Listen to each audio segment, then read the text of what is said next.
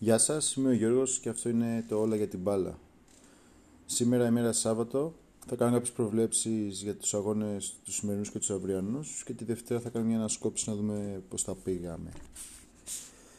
Ε, πριν όμως από αυτό θα σκεφτόμουν ότι κάτι για τη City, ότι φέτος και ειδικά μετά το Δεκέμβριο είναι η κορυφαία ομάδα, έχει βαρέσει τρελό γκάζι και αυτή τη στιγμή παίζει νομίζω κάνεις τι θέλει αντίπαλο. Παρ' όλα αυτά, αν δούμε τη συνολική την εντεκάδα της, το, το ρόστερ της και σκεφτούμε ποιος από αυτούς είναι κορυφαίος στη θέση του, κανένας δεν είναι ο καλύτερος στη θέση του. Δηλαδή είναι ακόμα ε, το καλύτερο στόπερ της, υπάρχουν σίγουρα καλύτερα στόπερ. Το, ο Ντε Μπρόινε, ο Γκουντογκάν, σίγουρα είναι πολύ καλοί παίχτες, αλλά σίγουρα υπάρχουν και καλύτεροι στη θέση τους.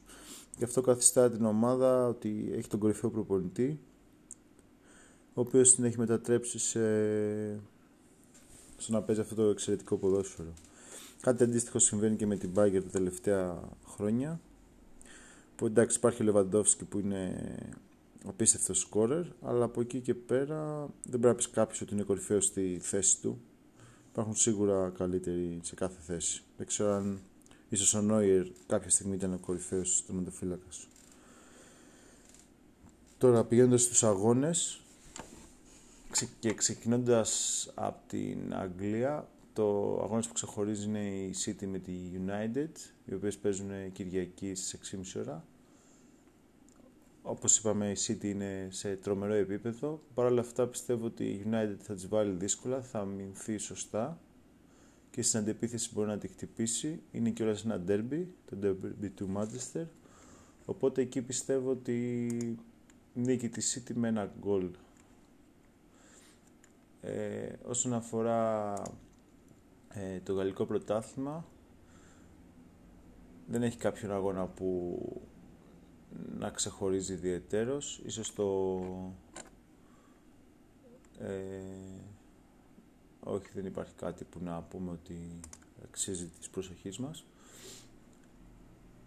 Ε, βλέποντας το, το τελικό πρωτάθλημα ε,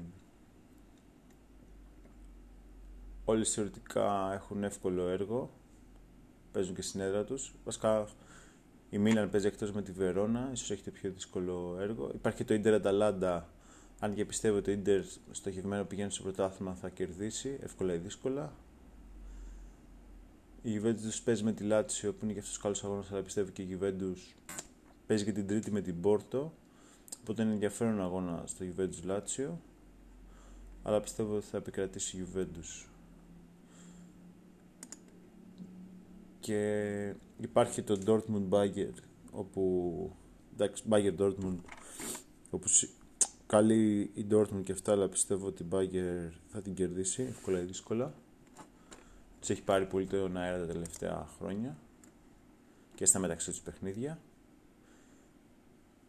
Και φυσικά υπάρχει και στην Ισπανία το κλάσικο της Μαδρίτης, το ντέρβι της Μαδρίτης, Ατλέντικο Ρεάλ, η Ατλέντικο είναι πρώτη, δεν βρίσκεται σε καλή κατάσταση, και πιστεύω ότι η Real θα βάλει φωτιά στο πρωτάθλημα και θα φέρει το διπλό μες στο έδρα της Ατλέντικο με ένα γκολ διαφορά. Ε, αυτά από μένα. Θα, τη Δευτέρα θα συζητήσουμε, μετά έχω σημειώσει αυτά που είπα, θα τα συζητήσουμε να δούμε πώς τα πήγαμε. Τα λέμε πάλι αύριο. Γεια σας.